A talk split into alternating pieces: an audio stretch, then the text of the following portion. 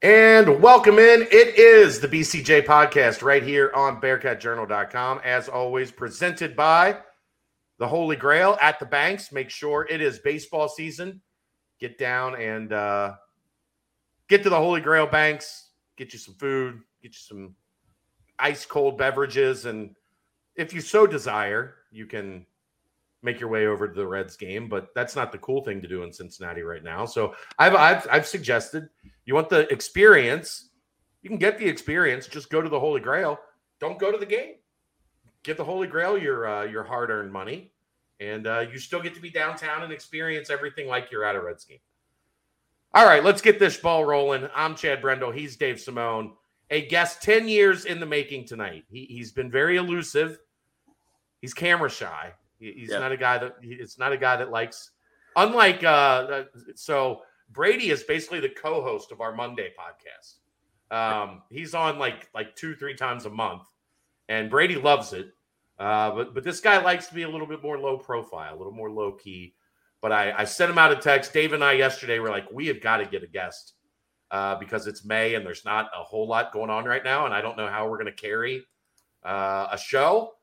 But we sent out a. I said, well, I'll try Rehfeldt. He usually says, eh, I don't know. I'm not feeling pretty today. Uh, but yesterday he was feeling pretty and he gave us the thumbs up.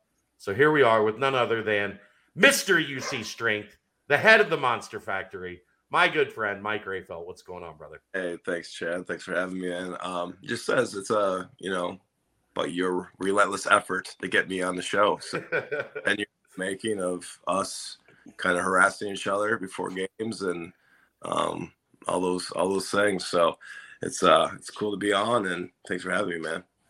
This is the one thing I was thinking about today, Mike. Um, with with Mick gone now and going through the the, the changes and, and now landing at Wes Miller going into year two. Since you arrived on campus, you have seen more practices than anybody. Yeah. Like that's your that's your just like you're at that point now where you've outlasted for the most part everybody. So you've seen more Bearcat basketball practice than essentially anybody on the planet over the past 10 years. Yeah, that might be true. I think myself and Bob would be right there. Uh, count or number count of practices seen on the current staff, right? So uh, Bob did football for a while when you got here, so he wasn't at every basketball practice there for a while. Yeah, he's such he's such a multi-talented guy, right? So he's all over the place, um, overseeing a lot of stuff. So um, that might be true. We'd have to we have to do we maybe have to tally the numbers, right? But I think it's close. I think you might be the guy. Take the trophy on it. Yeah, you're the you're the the the the lord of the dungeon. The, yeah, because when I, you know I first came in, you know like you know Mick and Savino, I was I was kind of the young guy on staff, and now you know um, i mean i'm old i'm older than wes so. Right? Uh being kind of a more tenured person. Uh, what dollar's the only one that's got you? Roberts might. Yeah robert's not really close. I yeah mean, i know you guys are right around the same age. Pretty close. Um so uh let, us get into it. Let's yeah. get to the mike like the mike Rehfeldt backstory uh, what what what was it? How did it? How did things transpire that that got you to UC? You were the Bengals, right? Right. Uh, when you came to Cincinnati, what got you into strength and conditioning? What what started this path, and how did it lead you to Cincinnati? Okay. Yeah, I mean that's that's a long story, and I I hate talking about myself, so I'll do my best for the. Well, this is a podcast. You're gonna ha- for a little bit. You're gonna have to indulge me, and then we'll talk. Well, I'll ask you questions about other people. Okay. so what got me into strength conditioning? Well, I, I played football, um, played in college, St. Cloud State. Obviously, played in high school. I had a really influ- influential high school football coach. Um, basically, like changed my life. His leadership, and I, I kind of like I didn't know what I wanted to do, and I always thought that was pretty cool coaching, and I love being in sports. So I want to be part of something greater myself. Uh, originally, so I originally wanted to be a football coach. Um, played college football, like I said, went through it, and obviously I always loved I wasn't very good, but I like I trained and worked hard and I always loved the train aspect of it. So part of my education got into strength conditioning, worked at the high school level all through college. And um, I was fortunate enough to have uh, my high school strength coach end up working in the NFL. So when I was done with college, I was able to get an internship um, with the NFL down in Jacksonville, Florida. That internship turned into a job. I was there for about three years. Um, ended up going to like a semi-pro pro league start called the UFL. Um, that was with you know there's a bunch of former pros, NFL coaches in that. I did that for two years, and then that league kind of went up under. And then by that time, I was really searching for something. And Jeff Friday, which was Chip Morton at the time, the head strength coach for the Bengals, assistant, um, he's one that hired me for the UFL. He got me with the Bengals, and right time, right place. Mick was looking for a strength coach. I was looking for you know more of a permanent gig, and uh, was in Cincinnati and came in for an interview, and the rest is history.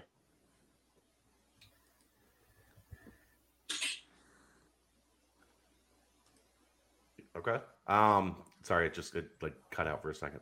No, you're good. Uh, w- working with Mick as your first like full time guy, how much of an adjustment was that? Because when you get down to it, Mick is a great guy, but he's demanding and he, he knows what he wants and knows what he expects. And uh, uh, how was that adjustment for you? And and how long did it take before you and Mick really hit a stride? Because he's still to this day uh, raves about you and, and and talks about how great you were for the program. Yeah, no, I mean, I love working for Mick, um, the ultimate non micromanager. You know, just and that's how Wes is too. This allows me to be basically a head coach of the weight room, right? So, um, from that aspect, I mean, it was it was amazing. Uh, for adjustment compared to NFL, a huge adjustment. Um, obviously super super passionate. Um, the best guy in the world. But obviously, uh, during practice, uh, game day, you know, you let him do his job, stay out of the way, and uh, he does the same for you. But uh, yeah, I mean, right. obviously, a million Mick Cronin stories that are not, you know, podcast worthy, but uh, um, huge adjustment. I love the guy. Um, he's the best. So you kind of go right into it from you know working with the Bengals right in into UC. What like you kind of mentioned like it's a, different. What are some of what were some of the biggest adjustments you needed to make from just a coaching standpoint of younger college athletes versus professionals, or just like your day to day? Like what were the biggest things that you had to kind of re not reteach but relearn yourself on how you got to do things one way versus how they were being done? Yeah, I mean, I mean, working with college basketball players versus NFL like pro athletes. Um, I mean, I, I I try to keep the same philosophy, and I tell the players in recruiting visits and our current players now, you know, the golden rule. I want you. I'm going to treat you just like you want to be treated, and vice versa, right? So it's that creating that professional relationship, and uh, I kind of carry that over. So um, even though you're dealing with younger, you know, non-professional student athletes um, but like, just obviously, I think I really actually, if I had a, like college basketball, I really enjoy. There's only we only have 15 guys. We have a couple more walk-ons, you know, 16, 17 guys, depending on the roster. You just get to know the guys at such a more intimate level than obviously in NFL where guys are not there all day. There's those class schedules, so they're in, they come out, they leave, you know, the facility a little bit earlier. Um, I'm the, I'm with the guys all day, um, might be one on one, one on two. Guys are constantly coming in and out. I'm at practice, so each guy, you know, having Tre Scott for five years, or you know, Jarron Coleman for four years, or just having these guys over the uh, long time and spend so much hours with them, you just get to know the guys much better. Um, so it's a really cool experience as a coach. Basketball give us your basketball background. Did you want to work in basketball? Did you know you want to work in work in basketball? Like, what was your reaction when it, there's a job open, but it's a basketball job? Yeah, no, I, I had zero, actually zero experience in all professional uh, NFL athletes, and that's something that really intrigued um, Mick. His previous strength coach was a football guy. Um, he really liked him. Dave Andrews was his name. He's he works in college football right now and really liked that not necessarily mentality, but that approach. Um, end of the day, strength conditioning, strength conditioning. Obviously, body types are a little different, um, but for me in my you know 10 years doing college basketball i had to evolve. I'm a totally different strength coach than i was you know in year one with mick versus last year or, or currently. Um, totally changing totally evolving um, and the student athletes totally different too. So you have to be constantly changing evolving if to stay up with the times.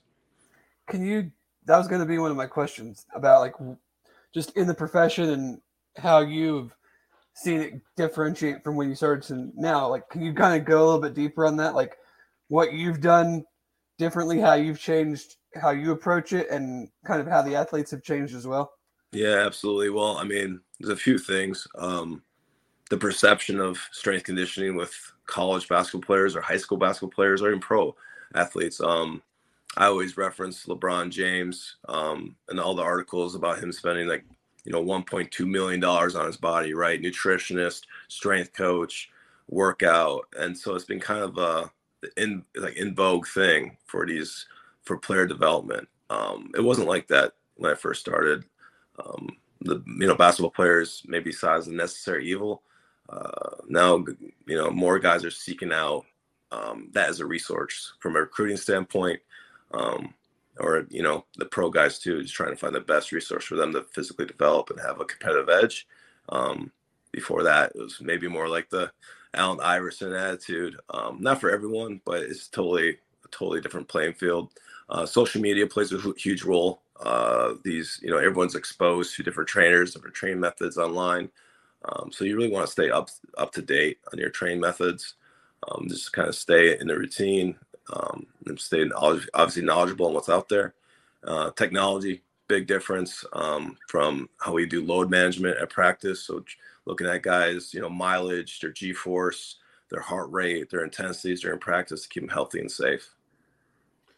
Mike, I'm curious, how long was it until you started feeling comfortable in basketball?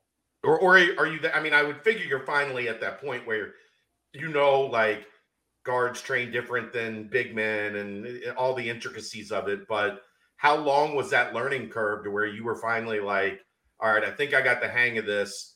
Um, I think I'm in a good spot here. Yeah, I mean, I, took. I think it took me a good three years. Um, not just from me as as a strength coach, because again, strength conditioning, strength conditioning, um, human physiology is human physiology, right? We're all basically the same, but just having the buy-in of the team, um, how you know getting better at learning how to motivate kids find their buttons especially from a college um, athlete perspective you know working with pro nfl players are totally different than college players of trying to fix motivational buttons. Um, having your freshmen now be juniors um, so year three is really a turning point in a lot of programs. As a turning point for me with Mick by that year three mark You, yeah, UC's going back a long time has had you know a reputation of toughness and strength and things like that, and we all know that every program talks about how important strength and conditioning is, but like you can tell, especially in college basketball, like where programs where it really does matter. What do you think? You know, when you came in and you carried carried that on. What do you think differentiates the UC program from maybe how you guys do things to the and take it to another level comparatively speaking to the rest of the country? Yeah, and before taking the job, I mean, I was told that like that's the bear, like that's Bearcat tradition, that's toughness. So I, I knew that going in, and I like that as a strength conditioning coach, right? Like that's one thing, not necessarily mental toughness, but put on confidence, to put on um, obviously size and strength into one of our athletes, I can control that. Um, so I thought that was really exciting, just with the culture um, that was previously already instilled um, as being a Bearcat, right? Um, but like, yeah. So, end of the day, it's it's the I mean, it's the athletes we recruit, right? So I'm only going to be as good as like the guys we get. So we can make we can make changes. Um, there's outliers. You know, there's you know there's guys like Jacob Evans that might not be. He wasn't a top 100 recruit in three years, changed his body, and you know was a first round draft pick. Um, obviously like that. But end of the day, like if we recruit tough kids, we'll train, we'll get them better, we'll move the mark. but if a kid's not tough physically or mentally coming in, we only can make move the gauge so much, right? So I think it just where we're at with how we recruited and kind of the culture and the kids kind of you know they know put on that jersey. It's that's part of the deal. So the Monster Factory. Ninety-nine percent of people don't know when you arrived at Cincinnati. That was two separate rooms, white walls, maybe a couple elliptical machines, like uh, a couple of the the the yoga balls or whatever. Basically, it was a space that was used by employees uh, of the the university that would come down and and maybe get a, a, little workout in, get a little time on the treadmill in on their lunch break.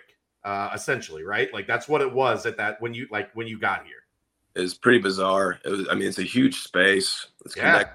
connected weight room, which I understand why they use that because we we made such a huge financial commitment to that. Obviously, way before I came, um, and it's a beautiful space. But at the same time, he had this like outlier space that didn't have much equipment in it. So I kind of went over there and made that into you know the we call it the court sports or basketball facility where um, we can do have some more specialized equipment in there for basketball. But yeah, it was bizarre. There's you know there's some cheers down there and other people makes can work out, and I have Justin Jackson over on the bench press, you know, next to them.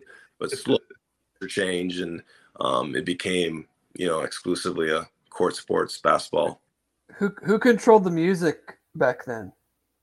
Seniority, player seniority.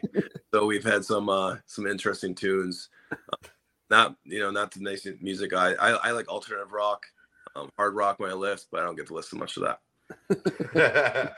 how did how how difficult was that to sell the vision of like, look, I need this space. Like I I, I, don't. I football, they need a big huge space. I need something a little more smaller, a little bit more intimate, and and this space isn't really being used a lot. Like, what was that sales pitch on? I, I need I need that wall to come down. I need this to be one room, and I need it to be mine. It, it just it took time. Like it just evolved. I didn't.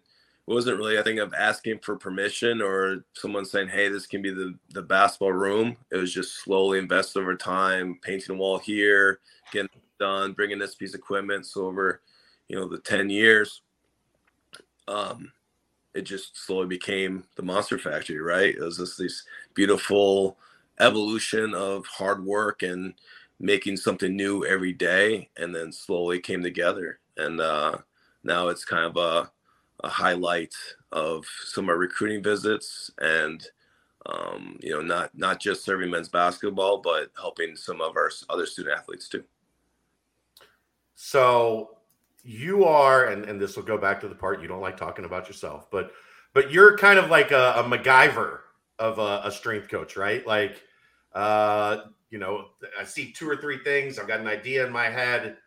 Maybe there's not something out there uh, that's like what I need, or maybe the thing that's like what I need isn't budgetarily, you know, wise or whatever.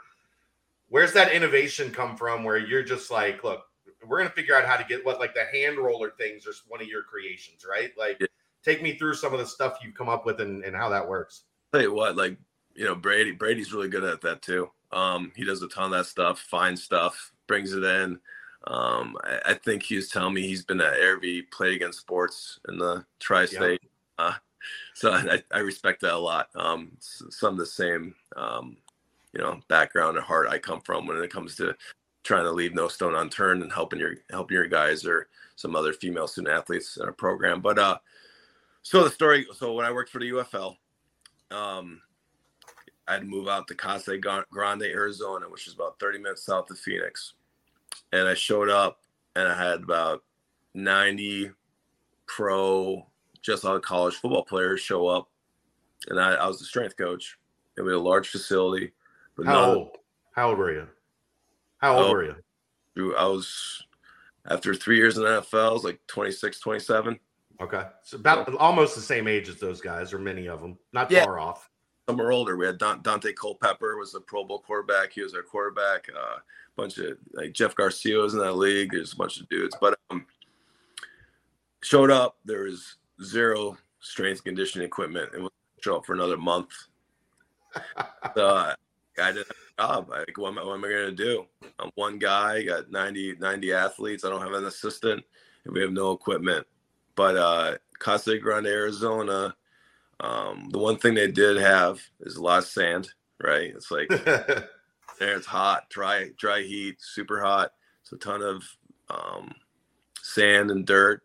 And one of the things, a lot of uh, semis came through there, and they blew a lot of tires. So you, I could go. I found all these these dumpsters, and inside of tractor tires, there's inner tubes. And so I made a bunch of like uh, Bulgarian bags, are called, with duct tape, sand, PVC pipes, TRXs, DIY. So I had to, out of necessity, uh, to justify what I'm doing. So it was funny though. This was when, remember back in when P90X was popular? Uh huh. So all the guys thought it was cool. Like, oh man, we're like doing P90X body weight, da da da. But really, we are just doing it because we didn't have the equipment show up on time. Um, so that kind of was spurred it just out of necessity. And I'm a pretty handy guy. Um, and obviously, you know, we, we got to find ways to train our guys. And uh, if we don't have the right piece of equipment or don't have the in our budget that year, let's, let's find a way. All right. So the opposite of that, the what what are some of the new technologies that you that get you excited that you guys have been able to add and over the last couple oh, awesome. Um, new technology. I think the cat might have hit the exit button. No, I can answer that question. That's perfect because it's a ton of stuff. Um, one of the main things we started using within the last years uh, is a device that the NBA uses. It's called Kinexon. Um, it's a little chip that goes in the back of their shorts of the player shorts and it tracks their distance. David, back. Yeah, my cat knocked me off. That's what we guessed. We guessed it was the cat. You got enough of the question in that Mike said yeah. Go, though. Yeah. Um, so the Kinexon NBA uses it. It's a load management system. Uh, tracks distance, speed, jumps, gives us more data than we can need, um, but helps myself Coach Wes, program, practice. Are we going hard enough? Uh, are we going too hard? Um, where we at in the season? Uh, individual players, how hard are they going? Um, so we can have all those data and then we can have like educated discussions versus just like are they We're like just by our eye and it's it's funny because the scientific data the data we collect usually supports what we see right it's not like it's like it, right. You, it, there's it's very rare. You're like, man, this guy's practicing hard, and then you go check the data, and you're like, ah, actually, he fakes it really well. right. Usually, you can tell, right? Coach's eye, coach's experience, but then it supports it. So then you can have some um, sit down and educated versus just um, I'm th- I'm thinking that right. It's like actually this is this is the data and this is where we need to get to. Um, but from an injury prevention or uh, decrease the likelihood of injury, I should say. You can never really prevent injury, but decrease the likelihood. Um, load management, again, it's huge in NBA. It's just another resource you can provide for our for our student athletes. Um, we use a lot more uh, force plates, uh, which is big, which is basically it's like a really expensive uh, scale. It measures your force into the ground. Um, back in the day, you know, you, it's like, well, what, how much does the guy squat? How much does the guy bench? Well, in basketball, it's really irrelevant. Uh, you always go to the story of Kevin Durant. He can't, he couldn't bench 185 pounds coming in. So you know, obviously Kevin Durant. But if we can increase um, the student athletes forced into the ground, um, and they have the equal and opposite reaction out of the ground, they're gonna produce more force, can be more explosive, block more shots, maybe a little faster, right? Um, we do a lot of vision training. I think that's a unique thing we do. Um, I got a lot of that from Bob uh, just trying to increase our student athletes' peripheral vision, our basketball players' peripheral vision. It's, you know, it's um, we're on our phones a lot. We're watching TV, so actually that gets detrained. Like right now, our peripheral visions get detrained because I'm focusing on on you guys. But we try to open that up through some vision reaction boards we have in the weight room, and that's why we call the, the Monster Factory. When you tell recruits, it's not just a weight room; it's it's really a performance center. We've got a question kind of on that that line uh, like the, the, the like the blue light glasses. Like what are what are tell me about those a little bit. Yeah, so actually that was we were playing um on the West Coast. We are about to play UCLA, and the year before that, I really got into like sleep. How can we improve our student athletes' sleep? Which is obviously really hard to do. It's like trying to improve their nutrition. And so one of the things they we need to educate them on. You know, like I'm not tucking them in at bed. I'm not. I'm not feeding them at night. Only have the meals that we're we provide for them are good, but what are they doing those? You know, 20, 22 hours away from us. Um, but we're going to UCLA. Obviously, it's on the West Coast. Um, your circadian rhythm is your internal clock. A lot of studies on how that affects performance. Well, one of the biggest things, or one of the best things you can do, one for sleep and the reset your circadian rhythm. So, like if you're flying to London or flying to the West Coast, is morning, um, morning light, better natural light. So when the sun rises over the horizon, it comes through a certain angle through the atmosphere, and the the biggest amount of blue light you can get is in that morning. And that's why they tell you not to have blue light at night. Turn your TV off, cell phones off at night because it's producing that blue light, telling your body's internal clock that it's it's daylight. So I shouldn't so, sleep with my TV on? Correct.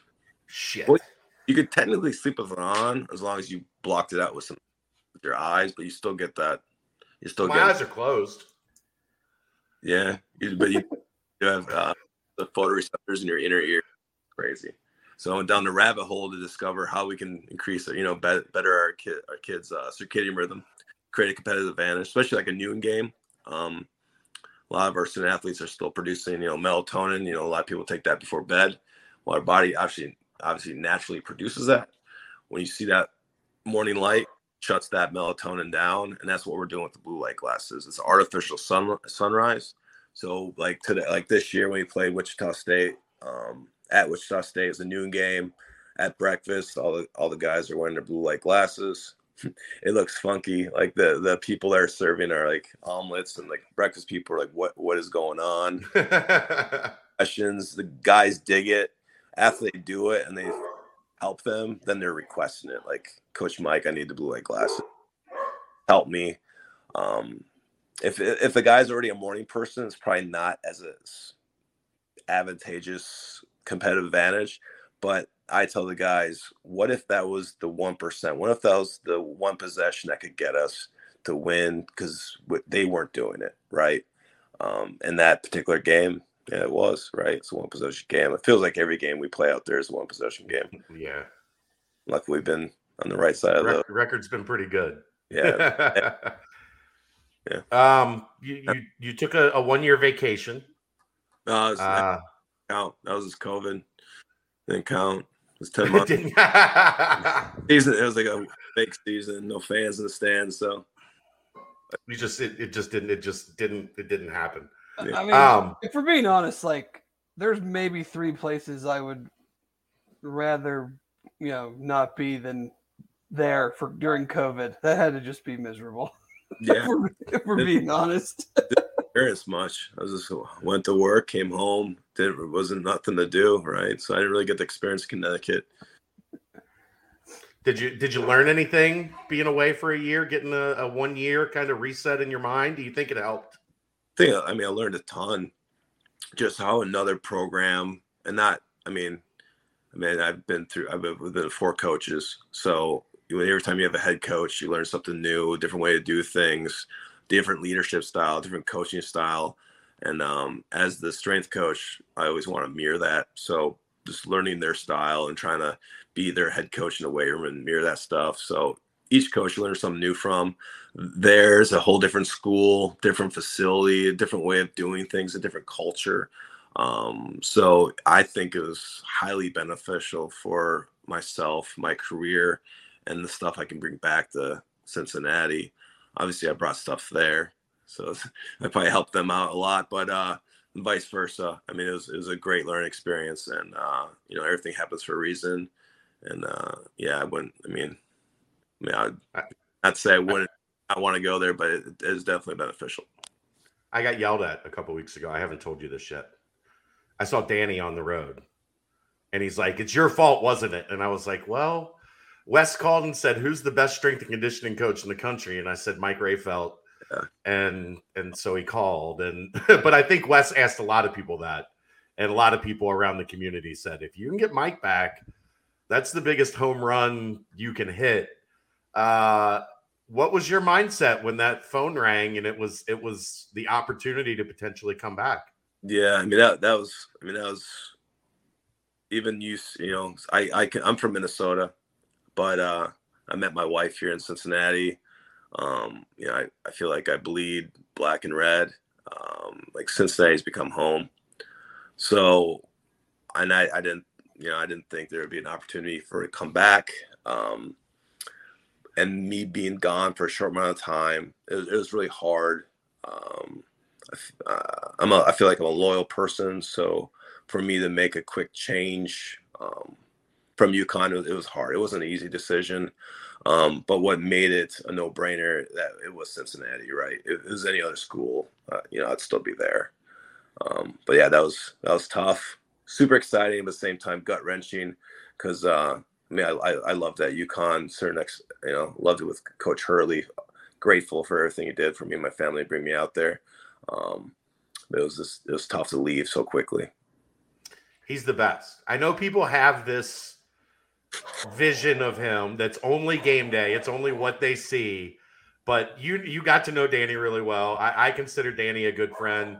Uh, anytime we're on the road and we run into each other, we end up standing around and and talking, mostly Bengals for you know two three hours at a time. He's an awesome guy, but the lights go on. That man is a competitor. uh, yeah, he's it's like his, his, alter ego, right? Like he's super. He goes to do uh, the phone booth and changes into a crazy person. Yeah, yeah, super intense, but like you know, his X and O's. Like he's yeah, he's he was awesome. He was great to work for. Um, but the bank, yeah, the Bengals thing's hilarious because uh, this it's a Bengals connection. Obviously, you know, with, uh, with Elise, my wife, covering some of the Bengals over the years. I always get Dan, Dan's like, "What do you got? What does Elise got? What you got?" And like, like, Coach, I'm here all day. I hardly talk to my wife, man. Like, trying to help us win. So, but uh, he was awesome. If he wanted to get the inside scoop, he should have got her a job in the the sports media department and then right. you would have seen her every day and been able to work her for information because you weren't taught. She was home raising a toddler and right adjusting to life and big adjustment. Huge. um, somebody wants to know difference between what Wes, uh, the difference between what Mick wanted you to do and, and and how to get players ready and what Wes wants, or is it is it fairly similar? They seem like they're pretty similar in philosophy.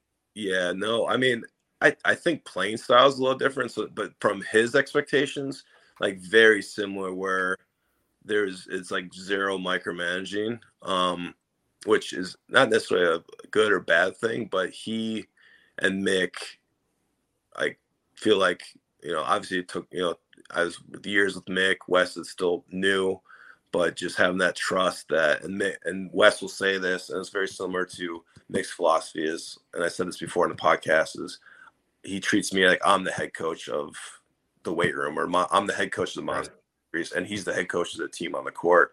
And so he almost doesn't treat me like an assistant coach. He treats me like another head coach.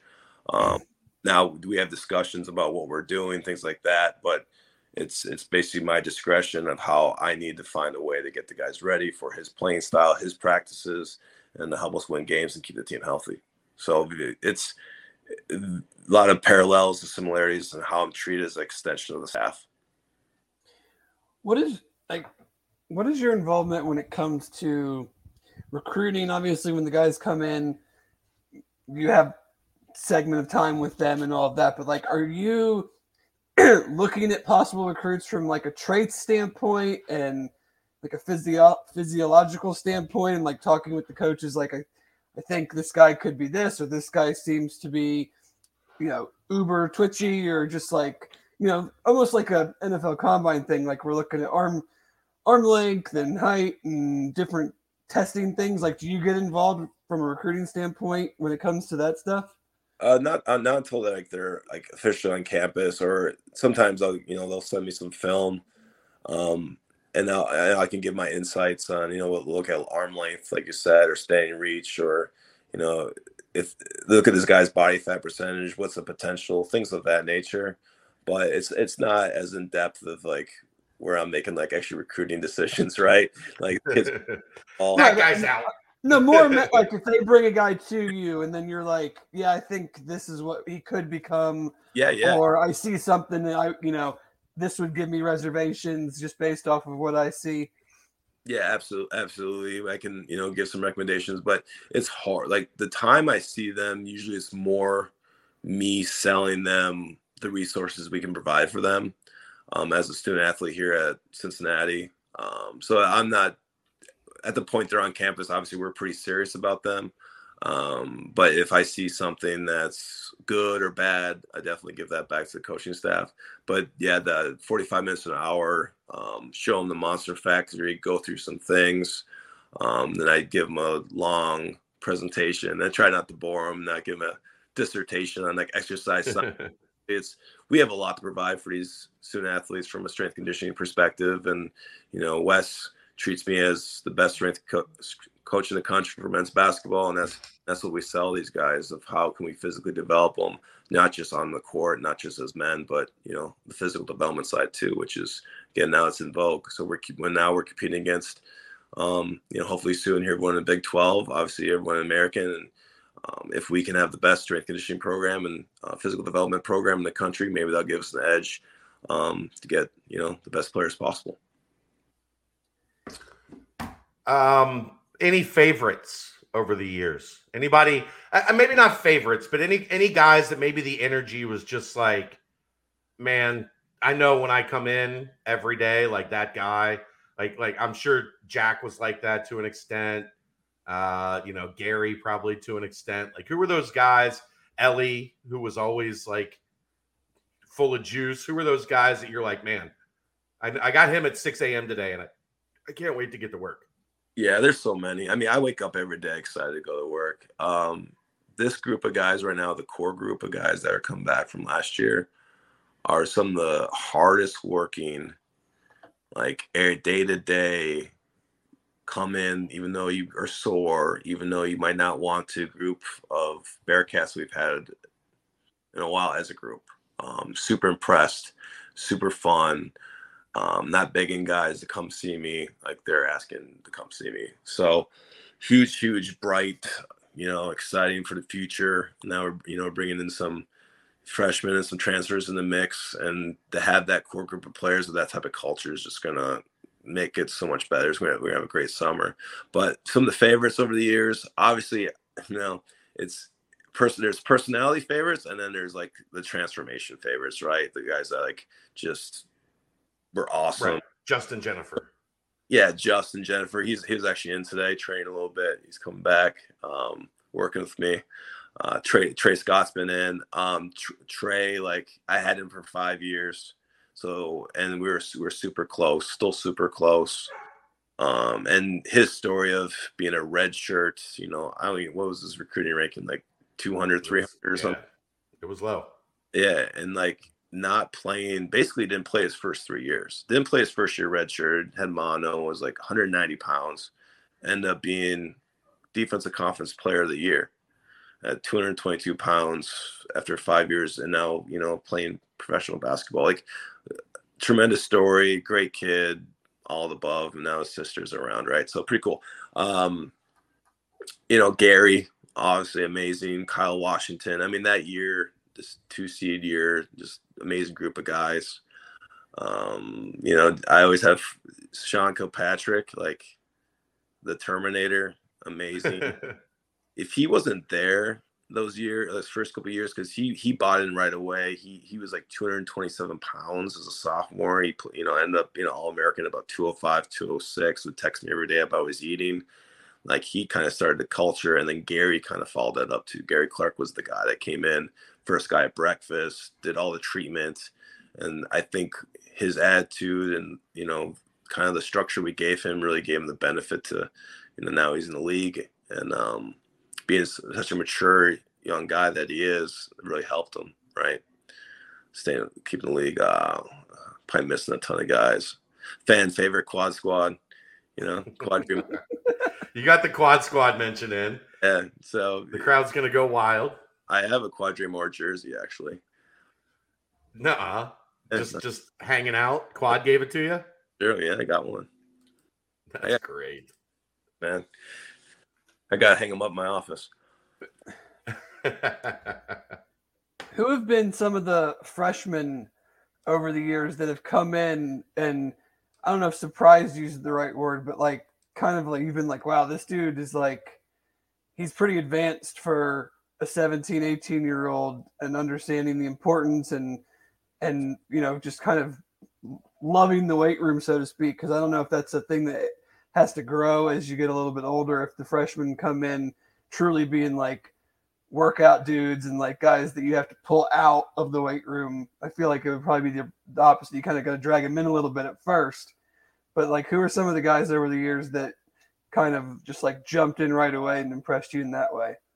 No, I, I feel like it's gotten better over the years, like with the with the culture and the social media and guys seeing the importance of this weight room. So um, it's evolved. Uh, just sticking out of my head right now, Logan, Logan Johnson as a freshman coming in. Yeah. I don't know if it's because he had a brother in NBA or what. Like he was stellar as a freshman, just super mature. His body changed like crazy. Like, and it was it was awesome to see him have the year he had this year. Um, that's that one jumps out. Um, like Nazir Brooks, even though he didn't have a great freshman year, like he was he was super awesome as, as a freshman. Um, yeah, those are the ones I'm thinking of. But usually, usually it takes that freshman year, and guys, no matter what they do in off season, they'll hit that freshman wall kind of in the season. And um, I feel like that was a lot with you know, um, you you know January February guys hit that freshman wall. So usually you see the biggest jumps in in attitude, buy-in from their freshman year after freshman year to their sophomore year, like that off season is huge. Unfortunately, we only had one freshman last year. Was CJ. Um, so it's it's gonna be exciting to have some freshmen to train uh, this summer. Have you talked to Josh Reed much? And how annoying is it that he's 17, 18 years old and smarter than us? Oh my gosh, and like more more ripped and smart and ripped and jacked already. right. Very put together before he comes in. So yeah, I'm super excited to work with him. He's he's working with a trainer with him right now. I've, I've talked to the trainer a little bit, which do and send workouts, but he's taken care of. He's getting ready. Um, these kids will be be here soon, shortly here. Starting Couple weeks. How about how about Dan, a guy that you know what six six and seven foot wingspan and has only really played organized basketball for three years. Like you're yeah. licking your chops at that one. Yeah, so those are guys like uh, you know, like a dry sponge. Like they're just gonna soak up everything, right? they're going to look at weights and they're just going to put on weight and we'll get them on a nutrition program get protein get shakes in them and there's they're going to blossom and um, it's just it's amazing some of those guys they're they're underweight a little bit or under strength but they are highly skilled and just see how much you know a little bit more girth a little bit more strength it just helps their overall game it's huge so it's it's yeah, super exciting sage is local so i'm guessing you've had more interaction with him than the other ones. What uh, what what are your your initial thoughts on the uh the big Hawaiian as he gets yeah. ready to come in? He's he's he's he's getting bigger, so I I can't officially like work out with him, but he's has access to the facilities, um, and you can do that. But yeah, he's he's getting bigger. He's putting on weight. Uh, I, I I like him a lot. I, he's he's different. He's like he's quiet, reserved, um, so it's like you. Yeah, kind of like yeah, we get along really well. I don't know. what, what, kind of uh, what kind of diet nutrition plan do you put like an 18 year old seven footer, you know, trying to tell, get him, you know, do you just tell him, Sage to keep eating at the family food truck? Lots of loco mocos. I mean, like what kind of what kind of calorie counter are we talking? The seafood diet, seafood eat it. No, but no, all seriousness, like just need to get calories. So the biggest thing for us in the summer and our nutrition program, that's another thing that's changed since 2012. Our ability from the NCAA level, compliance level, what we can give our student athletes nutritionally has, has changed. Um, when I started, we couldn't give kids um, peanut butter, but we could give them peanuts. We, NCAA, um, yeah, the protein shakes had 29 29.6 percent from protein. Like there's all these like crazy rules, and I think it, like a lot of people credit Shabazz, Shabazz Napier. Um, he had an article come out about like he was starved. Yeah, being hungry, and and they yeah. are people like people clown that. No, it's real. No, yeah, no, like it was. It, you you had we could give snacks, but like there was all these things that we couldn't do per the NCAA. So that's all been like basically deregulated. So this summer, for instance, they'll have a breakfast, hot breakfast. It's in our varsity club, which is a uh, newly kind of renovated space. Football uses a lot. Our basketball players, women's basketball players, use it all summer. So they have a breakfast. They'll have a lunch provided. They have uh, multiple fuel stations. Um, we're, we're sponsored by Gatorade currently. So we have all these nutrition shakes, um, protein powders, all these things that we can give our student athletes now that previously we couldn't even a few years ago. It was all, it's all been deregulated to give more resources to the, and they deserve it. So but that really helps me. Obviously, as a strength coach, we can train hard, as hard as we want, but you know, like the thing that they can't train a bad diet, or they can't. You know, if they don't have the resources, they don't have the protein. Like we can train all as hard as we want, but they're not going to get any bigger and stronger, um, or at least not maximize those workouts. I should say. Got anything else, Dave? No, I mean, we, Mike joined we, us for we ran the gauntlet an hour. Yeah. So? Okay, to you, from a I don't know. What does going to the Big 12 mean for you as a basketball strength coach? Uh, it's it's it's everything you could want. It's the you know. that's like the upper. That's like going back to the old Big East days, right? I mean, yeah, like, that, so that that's what I was thinking about that today. Um, you know, that my first year we were in the old Big East. Uh, you know, Syracuse, you know, Nova, all the schools. I believe we finished. I want to say nine and nine in the conference. I want to say we started 12, out really, yeah. We started out really well. Um, and we I thought I was like the best strength coach in the world. well, man, I'm I'm amazing. But uh, I mean, it helps me have Sean and Cashmere Wright and JaQuon Parker and um, Sweet 16 team year before. Uh, so I was really lucky to come in that situation with Mick, already winning culture. But uh, we went nine and nine, and obviously still made a tournament. So it's it's a it's a totally different uh, you know, every there's no game that you lose.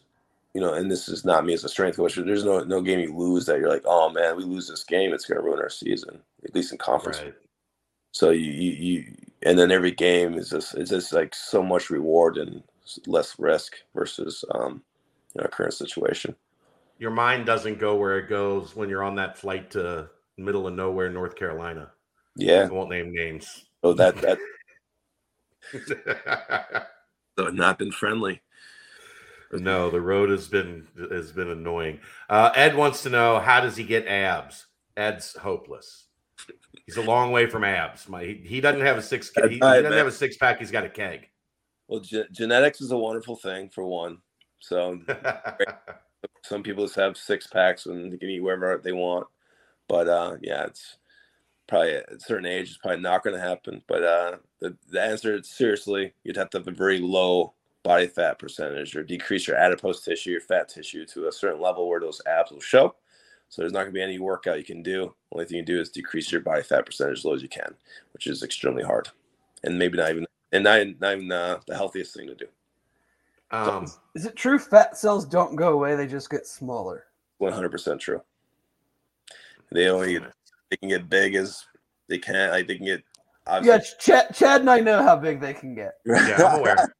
we're well aware. But the worst thing is like where where everyone's born with a certain amount genetically, right? So if you're born with more, like in certain areas, you're kind of uh, you have a less of a chance to have that six pack. So yeah, I was great until 30, and then at 30, my metabolism retired. 30 is the number. That's what I tell these young guys. And you hit 30, like back in your 20s, you you know, hit hit uh, oh, I... two weeks and you're you drop 10, 15. Now you're 30. And as I tell some of the young coaching staffs that like as we're coaching to gain a little bit of weight with the the stress and how hard things are, like it doesn't, doesn't when you hit 30, it doesn't drop as fast. No, I, I was like 150 pounds at like 28, and by 32, that number had uh expanded exponentially. are you are you was it like uh like riding a bike once you got back to Cincinnati? Was it like it was like I never home again? Yeah, it was like I never left. Obviously the room, I mean the room was a little different. Um, but yeah, I was like, I never left. And the cra that's what I said. It felt like I never left because a lot of people at the university were still, when I got back last May, were still working from home. And when Yeah. I left in COVID, so a lot of people didn't even know I left and came back. So I was like, yeah, was A like, lot of really? people wait. They didn't. I hadn't seen you in a while. yeah, it's like, oh well, let's let's for, forget that. But uh, yeah, it was uh, it was again, it was only it was ten months, so very quick. And the wife's happy again. That's what's important, right? One I haven't seen her in a while. Tell her I miss her. It's been a while. busy, man. Two two kids. Olivia's turning four. RJ's months. It's busy here. Just put the kids to bed before I got on. That's what I was trying to figure out this. uh Figure out StreamYard. You got you got any dogs yet? No, Just kids. we don't. The kids keep us busy enough. I love them. I do. Um, always I grew up with dogs, but uh, no time, man. Like I, I'd feel bad for the dog if I had it because it get, it'd yeah. get kids. But All right, brother. I think right. that's uh I think that's good for round one. We'll, we'll Yeah. but we're not gonna wait 10 years between now and the next one. I just I'm not gonna no no like food talk, no restaurants, no like I usually usually hear those things. What's going Oh, on? Well, I mean, I mean, we can. Like I'm we, you know I'm almo- down for we almost named this podcast the two husky guys, so we, we can definitely talk food. What you got? What you got around Union, Kentucky, man? Uh, I'm in Independence. Um, there's not a lot in Independence uh, specifically, uh, but if you get over into Florence, actually Union has has quite a few um, spots that are pretty good. They opened a. Uh, have you been to Boomtown Biscuits downtown? I have not. I've seen it though. They opened one of those in Union, so that's that's over here, and there's a couple other couple other decent spots there. But you really got to get down kind of Newport, Covington to really get into the the the meat of the Northern Kentucky food scene. Uh, but La Tortoloca's right around the corner from where I'm at now, so Yeah, I've been. it's you know you Yeah, I- know. Oh, yeah, very. Brady said there. Brady said there was talk of they might be looking to open a spot in Clifton, La Tortoloca. They need to. Maybe uh Brady by like we all can come in and be like partial owners or something. So I mean, we should. drive there. I actually one time I introduced myself to the owners and they were like, "Wait, are you the guy on social media that sends everyone here?" And I was like, "Yeah, yeah, I've probably sent you ten thousand dollars worth of business." Did Right. you get a free Uh, sandwich? No, they were just like, "Thanks, man. Gracias, amigo. Here's your bill. Here's your torta." So yes, $11. before, before you go, we got a one last question. What's your favorite cheat meal? oh man. Well, yeah. I don't know. See, I don't know if I'm even allowed to say this, but you know, we're in good company here. So um Nobody's watching. It's all right. I was watching right none of the players, none of the players are probably watching. Let's put put it that way. Um, I would be like don't like I'd be a donuts. I'd go with some some like really good donuts from like a really good bakery, like some Boston cream.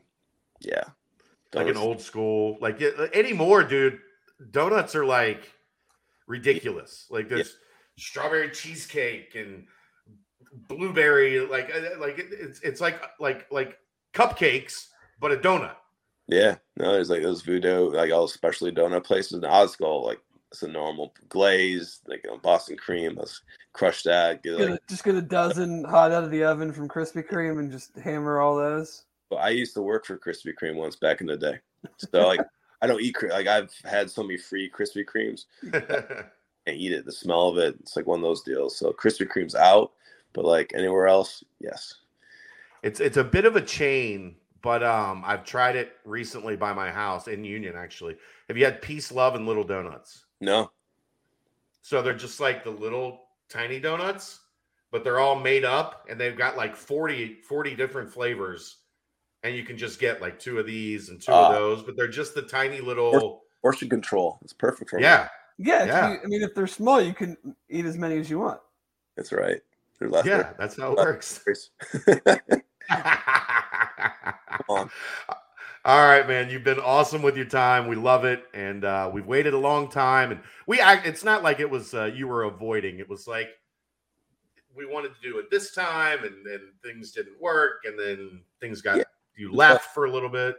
You know, it just makes it better, right? Yeah, If- yeah. So, some things are worth the wait. All right, man. Appreciate you, brother. Tell Elise we said I love her, and uh, we will see you soon. And uh, go Bearcats.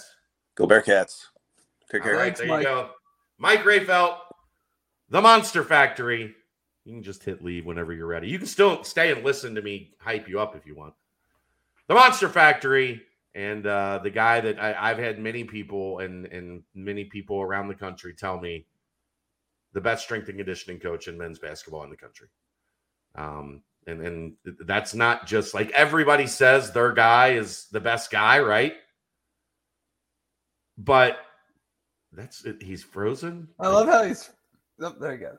He's frozen. No, I, I did that. Like he, he was okay. He, he Oh. was just frozen with a big smile on his face.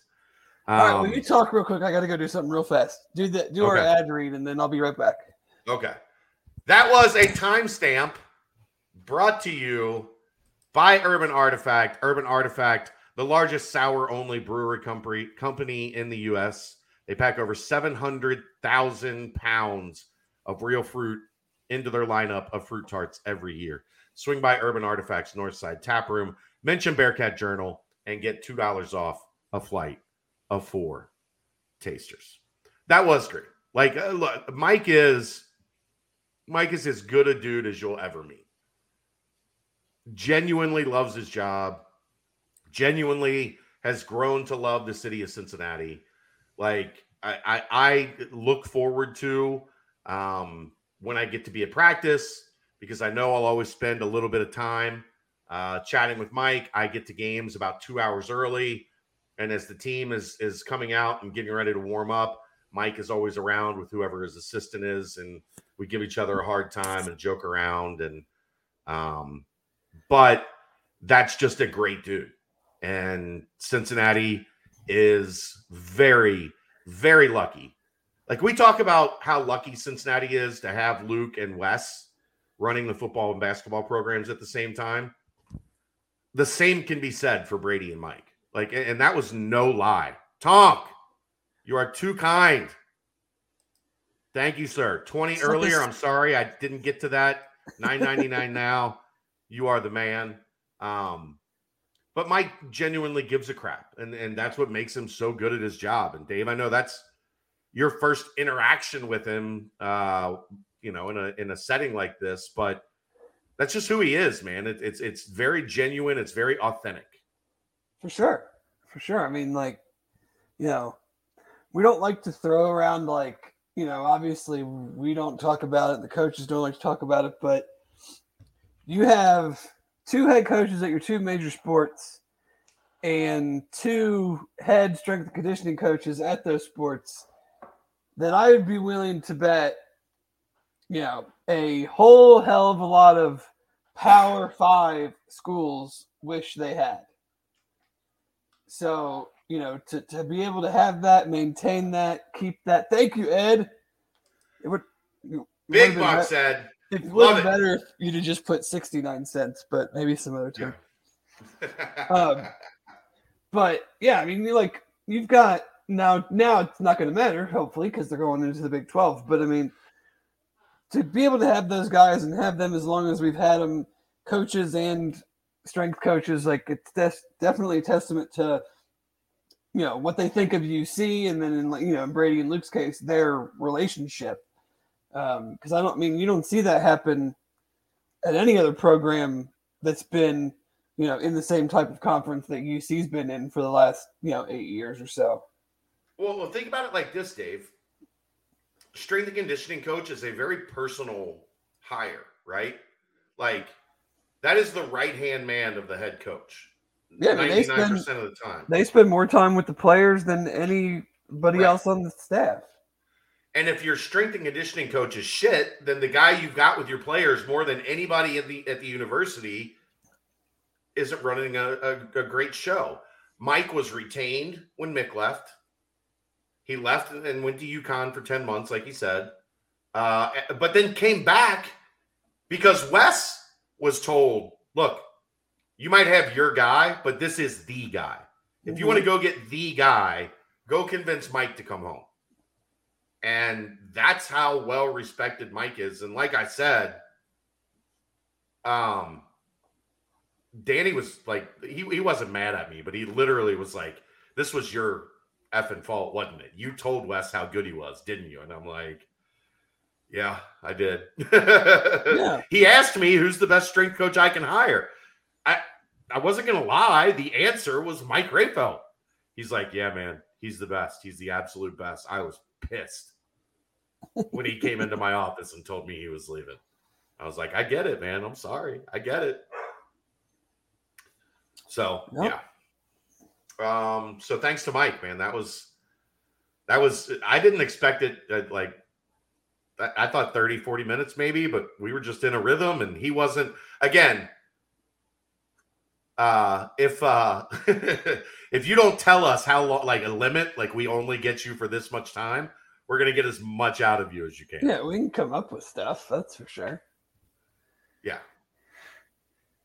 Um Sincerely hope Mike, who boy, I'd love to hear him talk about each kid on the roster after summer workouts.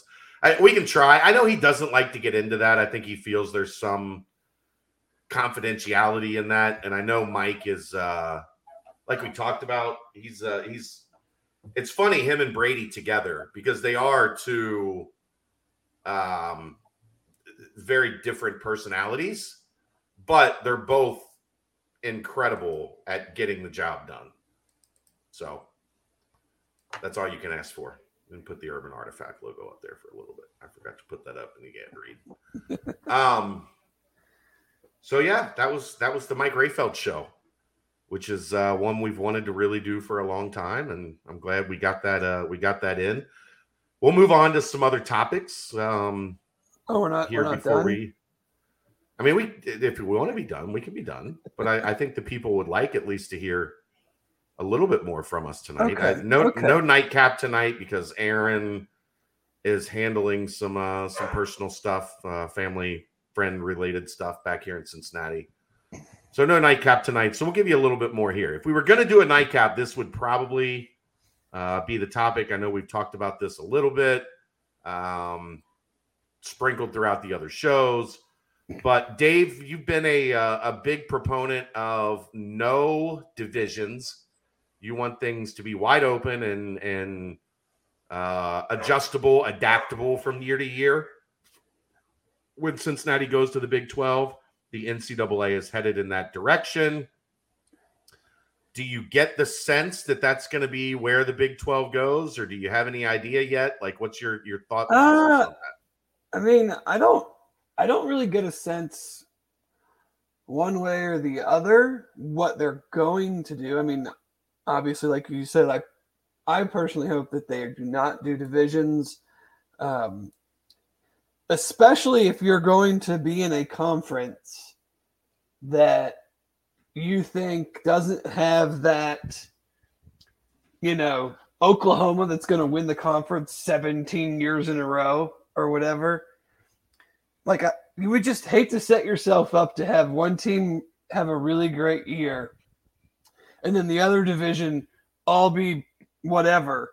And then the, the top team out of that division upsets your top team. Like just have your two best teams play in the conference championship. I just don't understand why this is like such a hard thing for conferences to figure out. And now that the ncaa would i don't know if it's the ncaa or some committee whatever sounds like maybe next week they're going to vote to basically say like you can have a conference championship game without having divisions. Right. Without needing a waiver. Like the American had a waiver because of having an odd number of teams. Um, but now, you know, if you're a 16 team league, you could do pods. I'm not sure pods work with a gr- with a number under 16. I know some people have talked about like four three team pods. I, I haven't gotten into the the whole micro of that, but like I just want to see if you're going to play nine conference games, just have three teams that you play every year, and six six that you that you rotate with, so that unlike the SEC, where in the current set- setup, like I'm a Tennessee grad, we play like at LSU or at Texas A&M like once every eight years. Like you're not even. It's almost like you're not even in the same conference. Right. That's like a that's that's an out of conference game that just happens to be in your conference schedule. The same. It's the same way that the NFL works. Like the Bengals play at NFC teams once every eight years. Right. So, like you can have two two recruiting classes go through. You know, if guys leave like you know that don't ever play a road game at one of these schools. So, I mean, I think it makes perfect sense. I don't know, you know, which way they're going to go. I don't know if the Oklahoma Texas element plays into it at all. Do you do you set up two two systems, so to speak? Do you have divisions until they leave, and then you already have it set up to just we're just going to go non divisions after they leave? Do you I mean, I don't know. It's it's an interesting dynamic because of teams coming in and out over the next several years, um, where the other conferences don't, you know, that, that could choose to do this. It sounds like the ACC right. is definitely at least telling people that they're considering it or having more in-depth conversations about it. They're kind of the only ones that I've heard or seen where it's more than purely speculation on what a fan or an, a media person thinks they should do. It sounds like someone is telling college football media that the, from the ACC that this is something they're seriously discussing. Which for the ACC too, it makes perfect sense, right? At least the way it's the conference is situated right now. Like I don't know why you would want to have divisions where you have one team that's kind of head and shoulders above everybody else currently. And obviously, that's not, you know, things are cyclical. It's not going to stay that way forever. But, you know, why why would you run the risk of a, a 12 and 0 or an 11 and 1 division winner losing to like an 8 and 4 team from another division in your playoff game? Like, I, right. it just doesn't make any sense to me. You're eliminated. You're out at yeah. that point in time let's say hypothetically they go to three permanent games, like three permanent rivals, and then five rotating. No, or six, six, rotating, six yeah. rotating if they stay at nine. Yeah. Um, I mean, I, who would be me, your three? UCF and West Virginia are the slam dunk. Have to be, yeah. I don't know how. I don't know how like you could do anything other than those two. Uh, I put this out on Twitter the other day and got an insane amount of responses. Like at one point, I was thinking I was gonna like, you know, tally it up and see what, but it was like it were so many. I was like, I'm not doing that. Um, I think most people, from what I could t- gather, would say Oklahoma said Oklahoma State. It would be one of two for me personally, and I could be wrong. Um, I would say Baylor. That would be my other one. It would be one of those two. I think Baylor in football, Oklahoma State has done a lot, but it's been with Mike Gundy the whole time. Right. Baylor has, you know, you say what you will about Art Briles as a human, there's a lot they, to say about Art Briles as a human. They have gone through several coaches, and all of them have been pretty damn successful. And you know, whether it was him, Matt Rhule, uh, Dave Aranda now, and I think I I think that would be my choice if I was just picking the three teams that I would like to see UC play every year. I mean, I think like from a UC standpoint, if I'm looking at the Big 12 and I'm looking at the eight teams that are going to be remaining in the Big 12, my thought process is Baylor and Oklahoma State are more likely to be in the top four of the conference uh, on a regular basis than anybody else, right? Yeah, I mean they're recruiting at a at a different level compared to the, the rest of the conference um, and have been for for quite some time. I mean, Oklahoma State has the T Boone Pickens money, Jason, but T Boone Pickens is dead. Like that connection is not there anymore, right? Like you, you can't just call T Boone and get whatever money you want the way it used to be because he's not taking calls anymore. No, and but it's it's still like is it a good job if it opens? Yeah, it's a good job. It might, you know, but like, it's not like they're going to just hand pick whoever they want. Right. So, and especially in today's day and age where it seems like more and more coaches are learning, I'm content. I'm staying put. I'm good with where I'm at, especially like the higher level coaches. Yeah. I mean, you're, you've just very, very rarely see anymore high level coach leave for other high level job. Right. It's it, they're they're I mean we've seen it actually we saw it a lot probably 10 15 years ago. Then it basically stopped. And then this year you had the oddity of the Lincoln Riley and Brian Kelly thing. Um but you know, the, you know, just like when Texas Tech opened, when Baylor opened, like you're probably going coordinator from major school with recruiting ties in Texas. And that's a crapshoot. Like, or you're going American Athletic Conference head coach, more than likely. Right. So it's it can still be it can be a great job and they can have all the money and all but like Oklahoma State is their next hire is going to be someone that, you know, is not a given that they're going to succeed. Sure. Here's an interesting one.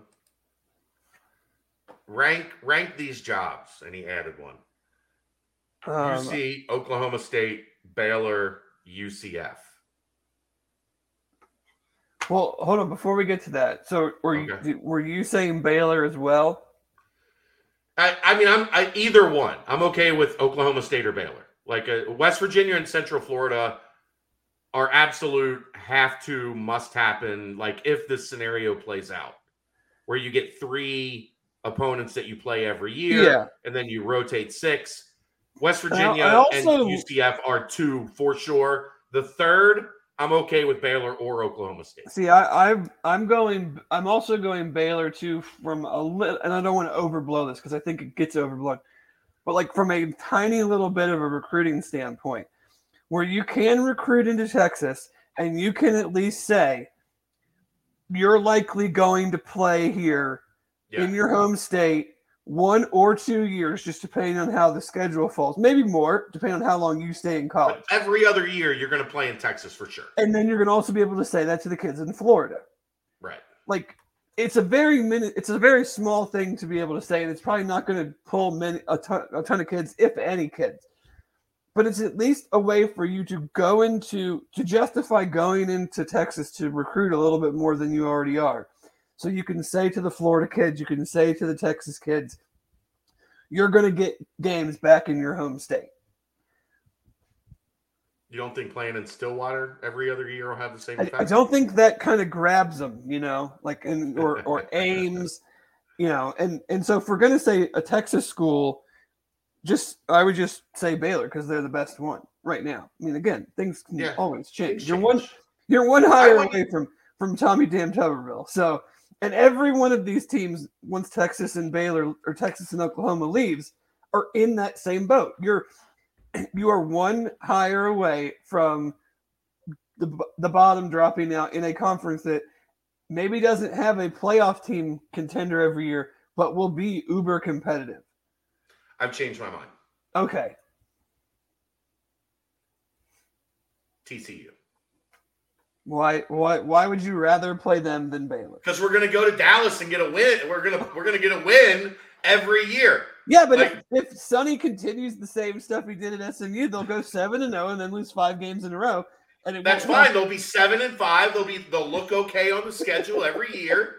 Like it'll be great. Like that's the ideal thing. Like they'll be eight and four. One of those losses is going to be to the Bearcats. Uh, they'll finish, you know, fifth in the conference. It'll look like a good win on paper for your playoff resume.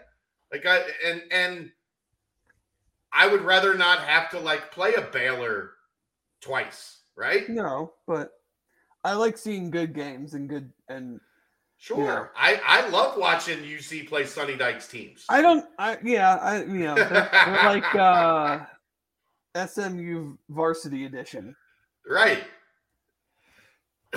I, I enjoyed the UC SMU games the past couple of years. I, I've I've had a lot of fun watching those. Well, yeah. I'm going TCU. That's Okay. my pick. That's my pick. Look, if the goal, I'll, uh, if the goal is get to 12, you know, 11 and 1, 12 and 0, make the conference championship game and give Oh, your well, chance, then, yeah, give then- yourself a chance. then give me Kansas. I was getting to you, Crypt Keeper. We were in the middle of a conversation. Uh, Um, yes, Bob Bell. Correct. But you're and so now were, were you gonna ask me about ranking these jobs? yeah, rank rank these jobs: Cincinnati, Oklahoma State, Baylor, Central Florida. I mean, it's so hard. Like, are we talking about right this second? Where they Uh, are right this second? like if the job came open and you had to pick from those four jobs let's do it that way like you're a prominent college football head coach uh those four jobs are open and they It's all so- are But it's are so calling. it's so um I don't know, it's just so diff- difficult because like I'm a prominent head football coach, but I I have ties to somewhere. So like sure. if I'm if I if I'm a, a southeast kind of guy, then I'm probably picking UCF. If I'm a Midwest guy, I'm picking UC. Like if we're talking about setup for success in the Big 12 going forward as they stand right now, I think Ba- you know i would go baylor one. I you know well I would go Baylor one use Oklahoma State two, just because they I mean as much as we want to think that we're going to go in there and I don't know if people think we're gonna if UC fans think we're gonna go in there and dominate if they think we're gonna go in there and be competitive but like they are a good ways ahead of where UC is from an infrastructure standpoint Yeah. from a recruiting standpoint like UC's recruited awesome the last four years Oklahoma State and Baylor, without me looking it up, have finished at least 20 spots ahead of UC in the rankings every almost every one of those yeah years. they've they've recruited basically at the level that uc is is looking to get to in 2023 right Right, and they've if they been finish doing out it, this class yeah and they, yeah, and they've been stacking classes like that. Now, no, Right. obviously not every class is great, and maybe I'm sure some of their classes are in the upper teens and some of them are in the low 30s, but you get what I'm saying. Like what we think is great for UC is great for UC, but it's still a ways to go from where those teams are. And you just have a you have an infrastructure in place where you've been getting 25 to 30 million dollars a year from. yeah And UC's been getting seven. So right now give me a couple years to see what happens. What what's the new money? What's what's UC able to do with that? What are they able to keep? You know, are we keeping Luke three or four more years? Like who's who's leaving the Big Twelve? Who coaching wise? Like, but I mean, if we're talking right here, this very second, they UC would be third, and I would put UCF fourth, just because they're just not as far along with an on the field product. They have a lot of benefits, but I'm interested to see. Similarly, it's like UC, like what is going to the Big 12 do? Does it help them a ton? does it recruiting? resonate in florida Right. right Well, the same. I mean, does it resonate in Ohio? It's the same type of thing that we're going to find out. Um, because like everyone says they want to go into Ohio, but they don't. Everyone actually does go into Florida. if you're not recruiting Florida as a staff, you're Right. Like what what staff, you know, east of the Rocky Mountains just doesn't recruit Florida? This is always fascinating to me. I haven't looked it up um this year. So I'm gonna look it up right now while you talk first, or we we All right, what am I talking filibuster for a second. Um uh I don't know. Recruiting rankings are, are a good start. Um I, okay, I've got I've got what I wanted to get. Let's see. I'm scrolling, I'm scrolling, I'm scrolling. I'm scrolling. I'm scrolling. I am looking at Dave four star players in the state of Florida. Oh God, four star or higher. There's probably what? How many? How, I, I wanted to guess. How many composite 24 7 composite four star players are there in the state of Florida? Well, just four stars or five class. stars too. Well, four and five star. Like, how far did I have to scroll down before I found a three star? Okay, so there's usually between 25 and 35 stars in a class. I would guess five to seven of them are from Florida, if not more. Seven. Seven. Seven. Okay. So then on top of that, four stars, I would say there are 31, Ha! 61. 71. Oh my God. 71. That's the last four star player in the state of Florida, number 71. Okay. How many four star players in Ohio? Mm, nine. Composite 2023 class. nine. Seven. Seven. No, 10%. No, no five stars. Uh, I don't think there's a five star this year. No, there's either. not. Luke Montgomery is 43. He is the closest. Number two is 85 nationally. Florida has seven guys in the top 30, basically. Yeah. Okay, so when I'm scrolling down on Florida, I have to like get to 50 and then hit see more to get Right. 71. Number 32 in Ohio is where the list stops.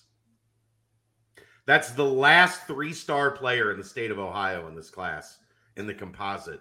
Number 32. He's an 80.54, nationally 990. So number 71 is basically top 250. There's 71 top 250 players in the state of Florida. There's a total of 32 three star or, or higher players in the state of Ohio. That's crazy. Yeah. I mean, it's why everybody recruits Florida.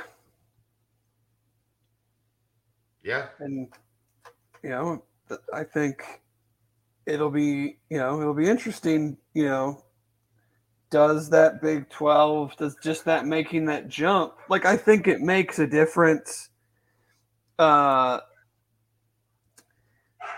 i think it makes a difference for houston uh versus you know but i also wonder too like when you go into the Big 12, these other schools, Houston, UCF, like they how what is the transfer portal going to do cuz we know it's not changing for UC. Like they're only going to use it to supplement very specific things. Right. Where I feel like you know what we saw SMU do, what we've seen Houston do, what UCF seems to be doing more of um I think, like, is it basically going to be almost a 50 50 split? Yeah. And it's going to be interesting. A couple other interesting. I know, S- I know. SMU the other day got like, just like had a th- three transfers immediately. Yeah. Like, That's their thing. They yeah. live in the portal. that's the whole that's the whole point tonk. Tonk keeps you guys watching. It might be like a a, a scream type situation. You never know who's gonna jump out of the darkness. But then they kill you. no, i'm gonna i'll see them coming. Like stab them with my pen. Okay. because see i'm i have i can see them coming. See over there thanks. there's a spot there. This is a this is a pantry. No one's coming out of there. But uh Thanks again for the donation, Tonk. Uh, I'm gonna start like I'm gonna start making you guys. If you want to ask questions, you're gonna have to it's, donate. it's tonk our like uh 65 year old white he's our benefactor. Yeah, he's our Who's, booster. You know, he's our he's our bag man. if you're in you, if you're on YouTube watching, Uh, right under the chat, there's a little dollar sign. You can donate there. Uh, he'll donate 500 when you eliminate someone with a pen. Well, I'll probably need more than that from my lawyers. So, um, you can donate there at the bottom of the YouTube chat, or you can join uh, and become a, a monthly subscriber. And once we get that monthly subscriber count up to 50, uh, we'll start doing some live shows and stuff that are exclusive, that are premium for uh, for BCJ subscribers. So if you want to join to help get that subscriber count up, and if we do subscriber chats, like those are going to be significant, right? We're not just slap dicking around uh, for for the people that are paid to subscribe, and just me and Dave are going to talk uh, schedule release or something. Do I do I get any of the of this of these donations, or these strictly go? Uh, we'll see. We'll see. that ten dollars goes to you to get a better background. All right. I'll put an extra ten on your. Uh, your well, in, in a little less than a month, my background will be the beach, so I hope I hope that works. In a little more than a month, my background will be the beach. Uh, so yeah, if I'm ju- if I'm still up upright at eight o'clock at night. Yeah, June June's gonna be a little a little slow at times. Uh, my problem is like, uh, there's probably gonna be a lot happening in June. Yeah, we have the two busiest recruit weekends ever. Like I'm on vacation and then you go on vacation. Yeah, it's not it's not so a great. It's not, it's not like we can just say like, yeah, we're not going to do one this week. Right. No, I'll be in LA doing one. Like I'll I'll have the microphone with me and the headphones and the laptop and and we'll figure out a way to, to get one done. Uh, my wife might want to strangle me, but maybe that'll be good for her and uh, her and Kels to to have a little a little night out. Yeah. While while in LA, uh, people should pay for questions, even just a dollar. This shit's unreal content. I appreciate you, brother. Uh, greatly, greatly appreciated. Um, Dave after dark sub chats. Now that would be that would be golden. I mean, the the the podcast on uh let's see, what day is it gonna be? June 9th. That one uh that one could could definitely fall into that category. Where'd you say you're going to Destin? Is that yeah. where you said? Okay. Yeah. I thought you guys used to didn't you go to like Alabama somewhere? And we went to uh, Hilton Head last year.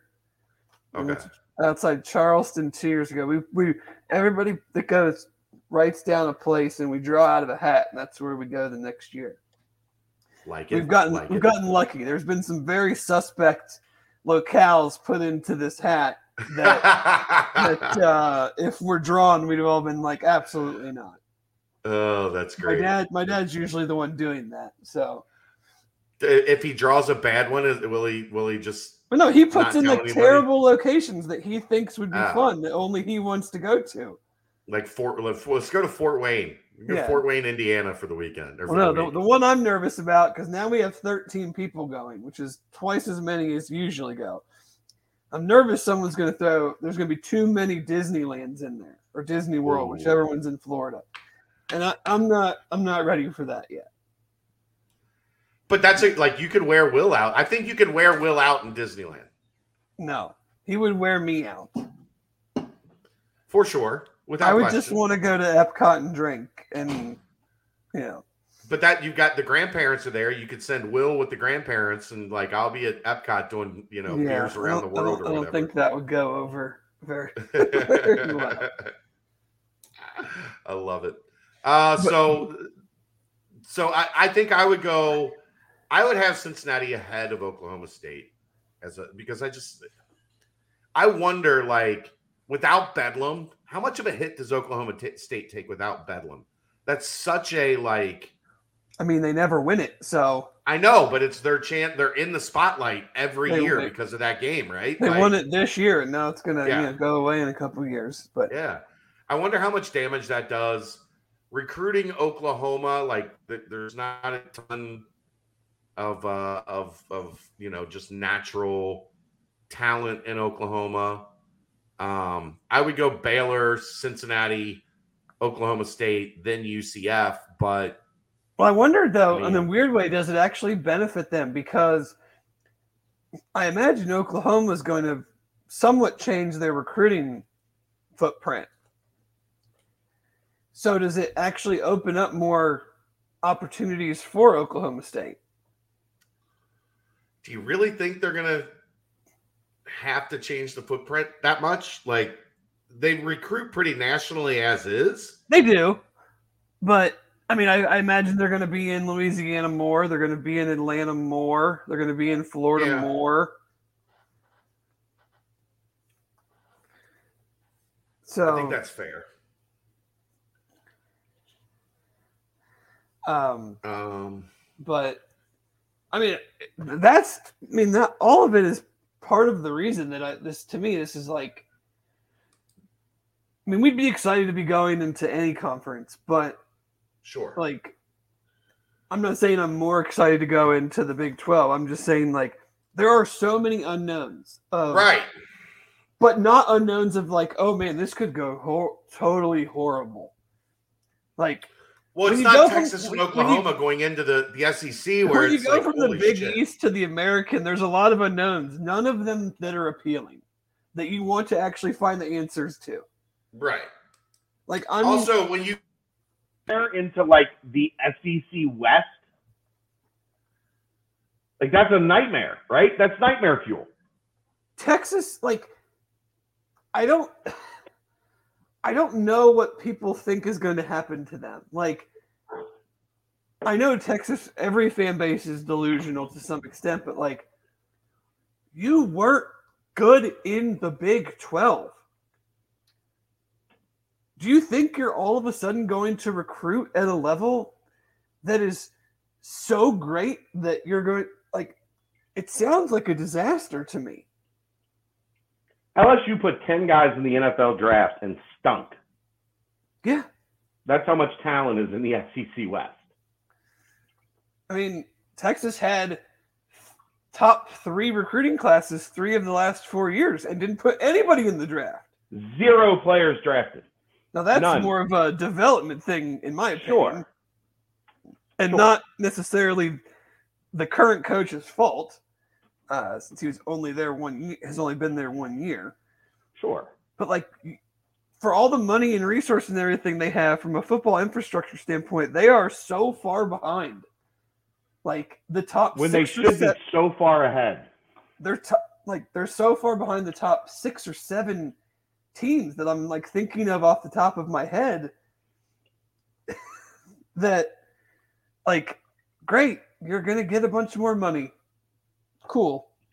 You know Congratulations. who else you know who else has been getting a bunch more money? Purdue and Indiana and Minnesota and Maryland and Nebraska and like they all get a shit ton of money. And what do they do with it?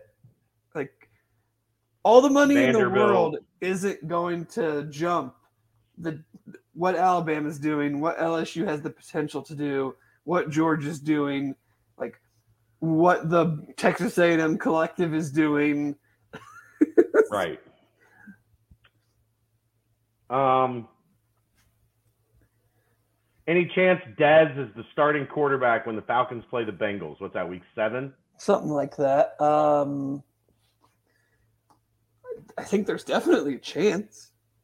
Like, it's yeah, a- I mean injuries or like anything could happen. oh, I, I mean, I wouldn't even say injuries. I mean, I know. I'm just saying, like that, like th- something like that could happen. He'd be the starter, but like the reality is, like, are they going to give Mariota a full year? Are they going to slow play it? yeah. Well, I mean, like without knowing, like, tell me when Atlanta's buy is, and tell me what their record is going into the Bengals game, and I'll give you, a, you know, a good percentage of, you know, or is shit already off the rails, and they're one in five or something, and they're just like, yeah, let's just play him. Right. Yeah, I don't know. We'll. I mean, I I think. I think he'll definitely start. You know, he's not going to be even given like first team reps, But uh, No. the NFL just it's just totally different than than college. Like your backup is not getting reps in practice. Right. But I could see them, you know, being like, all right, let's let's put him out there and you know see what happens if things aren't going well. I mean, they're not beholden to Mariota. He's on like a two-year deal. I mean, they could Right. Move on from him after one season. Uh, is Texas really getting that much more money? They've been getting Longhorn Network money yes, as well. they That's will. fair. They uh, the next SEC contract. Is If the Big Ten gets a Billy a year, whoo, buddy. Yeah, I mean we're talking five, three to five billion dollars a year in the next Mhm. SEC contract. That's crazy. That's crazy. Like the the deal that the SEC signed with ESPN, it was signed like at least a year or two ago, and isn't starting until um, 2024, I think, when because the SEC is moving off of the CBS thing and that whole like Saturday afternoon, Saturday night package is going to ESPN. That was 300 million, and that is right now they haven't even started the con- like the actual contract, and that is a steal. Yeah. Like ESPN is stealing that that content for 300 million dollars. That's, I mean, it's nuts. Right. And it's I'm very glad that after the Big 10 is up, then the Big 12 is up. Yeah, I mean, they're not getting Big Ten money by any Oh no, but imagination, somebody is somebody is losing out on that high. contract that wants live Right. sports. for sure. And it's going to be interesting who are all players in that because everybody's kind of jockeying for position right now. Well, it's funny, the Fox is like brokering the whole deal. For the Big Ten. Yeah, like Yeah. They're doing the like so they're in Fox owns it. the Big Ten network, right? Yeah. So they're kind of like brokering the doing the negotiations for whether it's CBS, NBC, ESPN to like take on whatever other part of because Fox isn't getting rid of the Big Ten. Um, Right. You know that's their cash cow, like the, like ESPN is for the SEC. Um, but it's just you know it's interesting. We always gripe about ESPN, and I saw something today. ESPN and ESPN Plus are still in, or ESPN and ESPN Two are still in more houses than any of the other networks.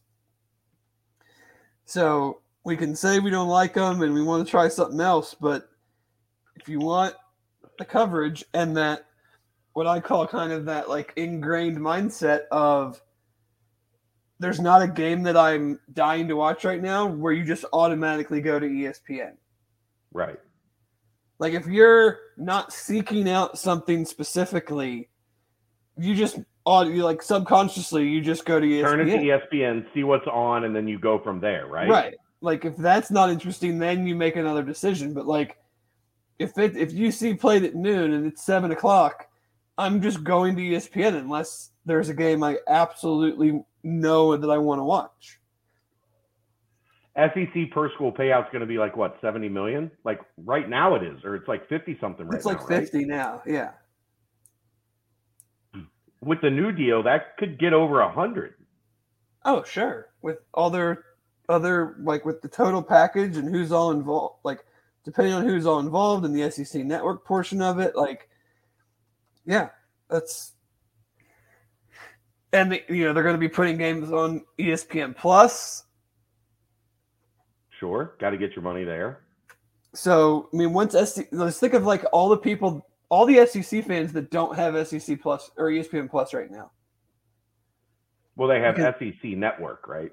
SEC Network Plus. Well, no, but I'm saying which like is a different thing than ESPN Plus, by the way. yeah, but I'm saying like Yeah, If I know what you're saying. if you're just a football fan, you might, and you're in the, you're like, if you're a Georgia football fan, you you might not have ESPN Plus. Yeah, because every game's on network somewhere right now.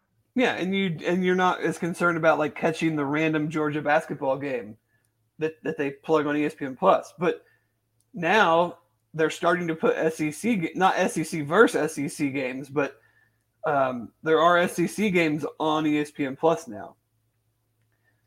So, and I'm yeah, sure down like the, the I'm sure down the line, like it's like we talked about with UC, like when they you know, when the American went to ESPN Plus, they're not just going to put a bunch of bad games on there because they want people to pay for it and they want people to go to it. So eventually, the SEC is going to have Alabama versus Mississippi State or something like that on SEC Plus because they want that all the Alabama fans to have to buy it. right. It But the thing ser- with like the thing with SEC fans is if you put Alabama versus Louisiana Lafayette on SEC or on ESPN Plus, every Alabama fan's going to get ESPN Plus. And then how many people actually cancel those subscriptions like after they use it for Oh, their one yeah. game or whatever? hardly None? hardly ever. Right. So yeah, I mean, I'm I mean, it, it re- the reality is, Dave, no, no matter what the Big 12 deal is, we are entering into a, a world where it's going to be the Big 10 and the SEC that are going to be, yeah, it's Up here. It's, it's P two. yeah, P2 and then uh, A3, like the, the Power 2 and or the O3, the other three, Yeah. and then the G5. And that's, I mean, honestly, like, there's no reason, in my opinion, that the Big 12 cannot be number three in that order. Yeah, I think you're right.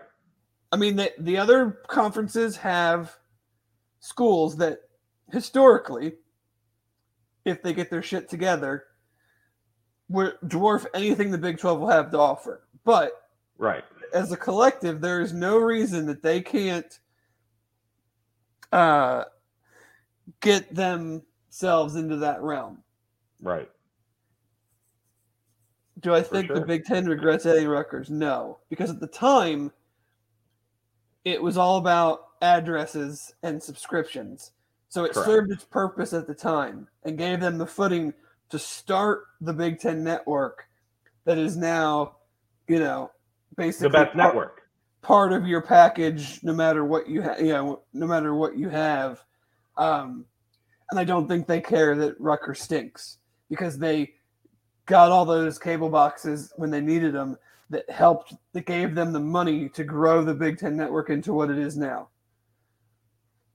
Sorry about the mic, Jason. That's my bad. I had to venture from the desk for a second and I forgot to switch it back. That's what Aaron's good for. Aaron hits me in the private chat and tells me I'm ass and don't switch my microphone back. Um, there's not many big markets in the Big 12, so I don't know what affect the next TV negotiation. Um, i don't think markets when, this is when you- kind of a thing of the past now. yeah it's because again it's not about cable boxes anymore Right.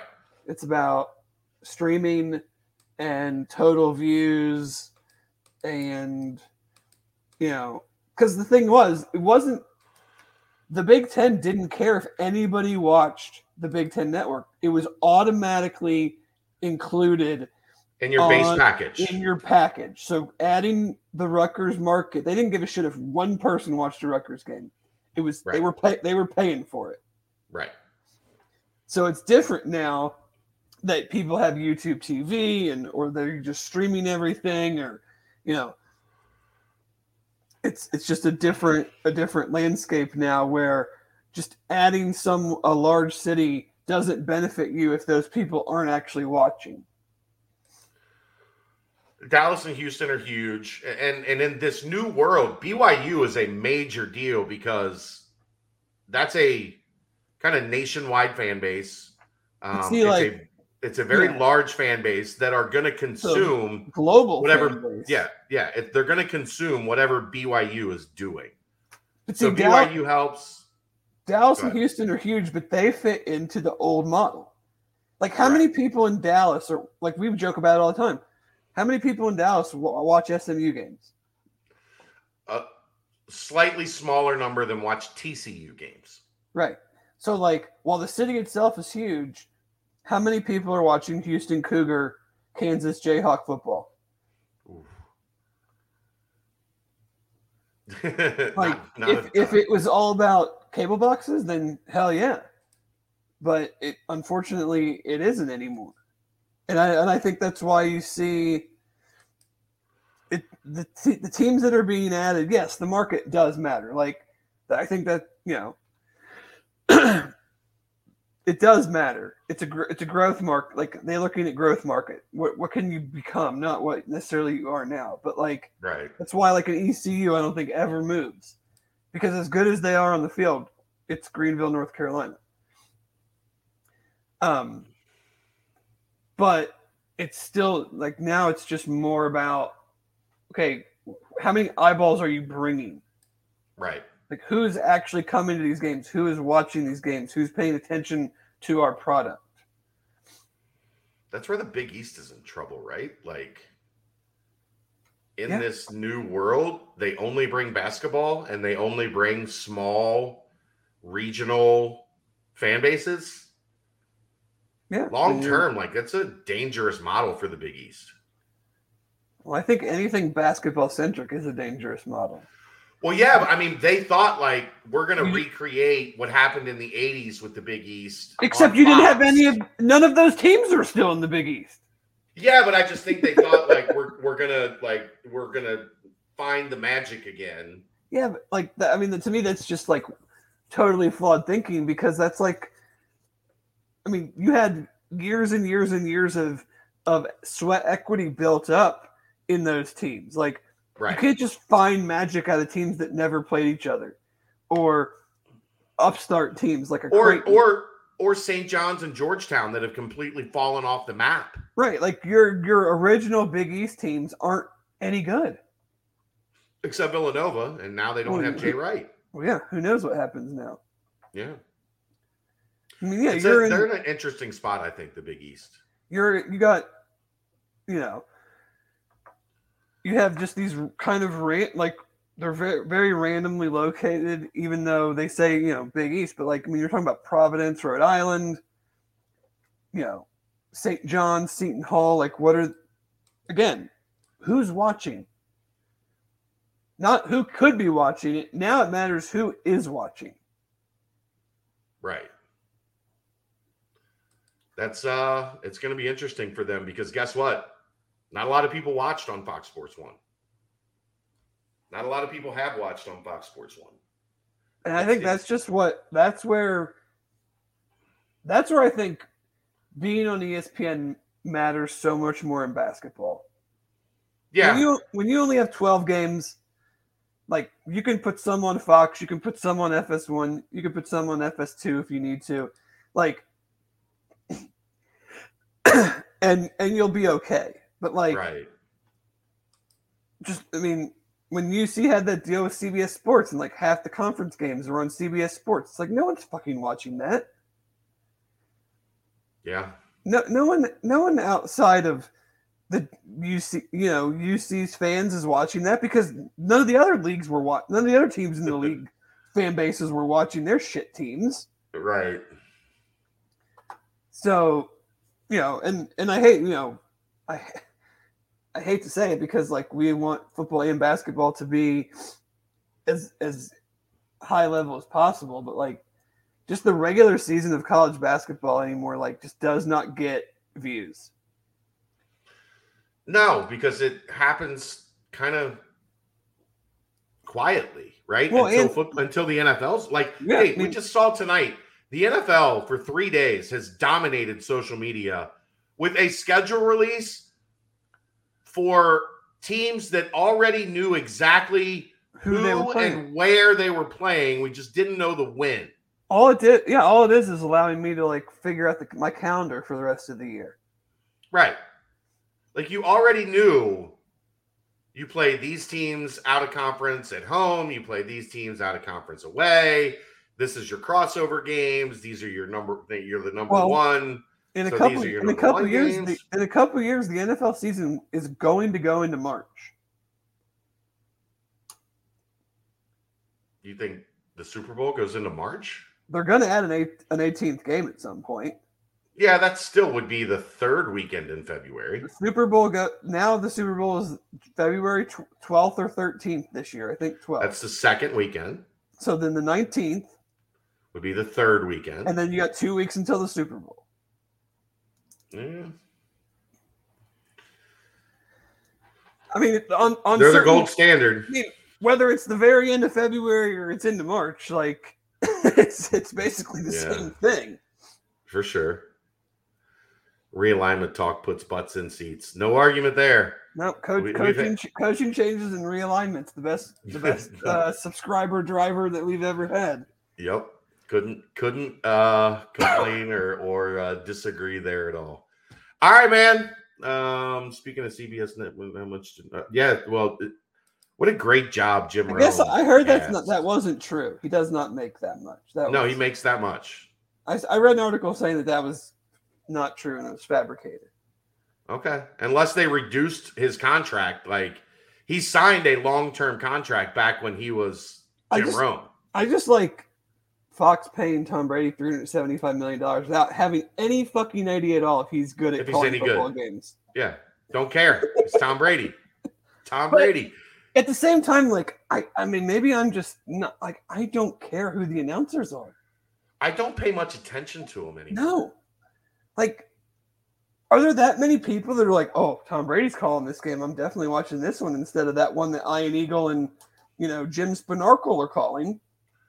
There are definitely guys that I pay more attention to because I know they're better. But you're watching it like if if, if they're really good, they're doing a big game. So you're watching it because the game is good, not because Right. of the announcers. Sure. But I'm, I'm talking about in terms of my attention level. Right. If I know there's a really good announcer crew, I'll pay a little bit more attention to the announcers. But my brain already is like That's a doing- super.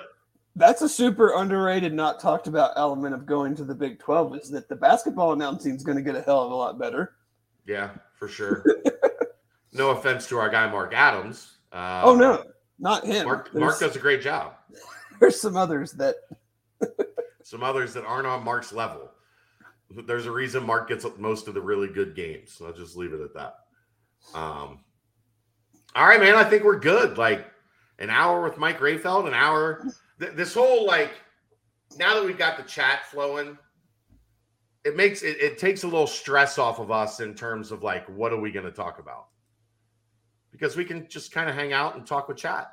it's, it's it's definitely helpful when they're you know when we're in kind of a a quiet quiet Yeah. period.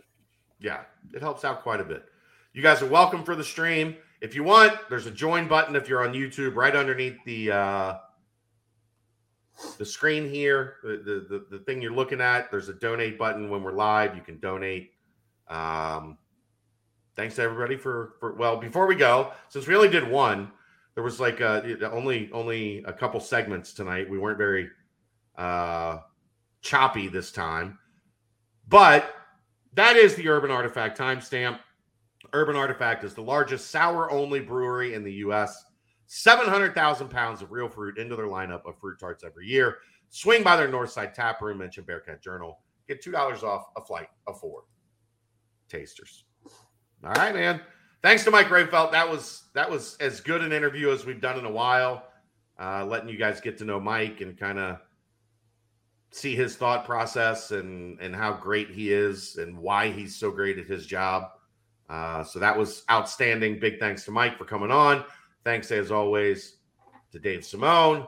I'm Chad Brendel. No nightcap tonight. Uh, we'll be back with that in a couple days once Aaron gets uh, back to normal. But uh, we will see you next time. This is the BCJ podcast brought to you by the Holy Grail right here on BearcatJournal.com.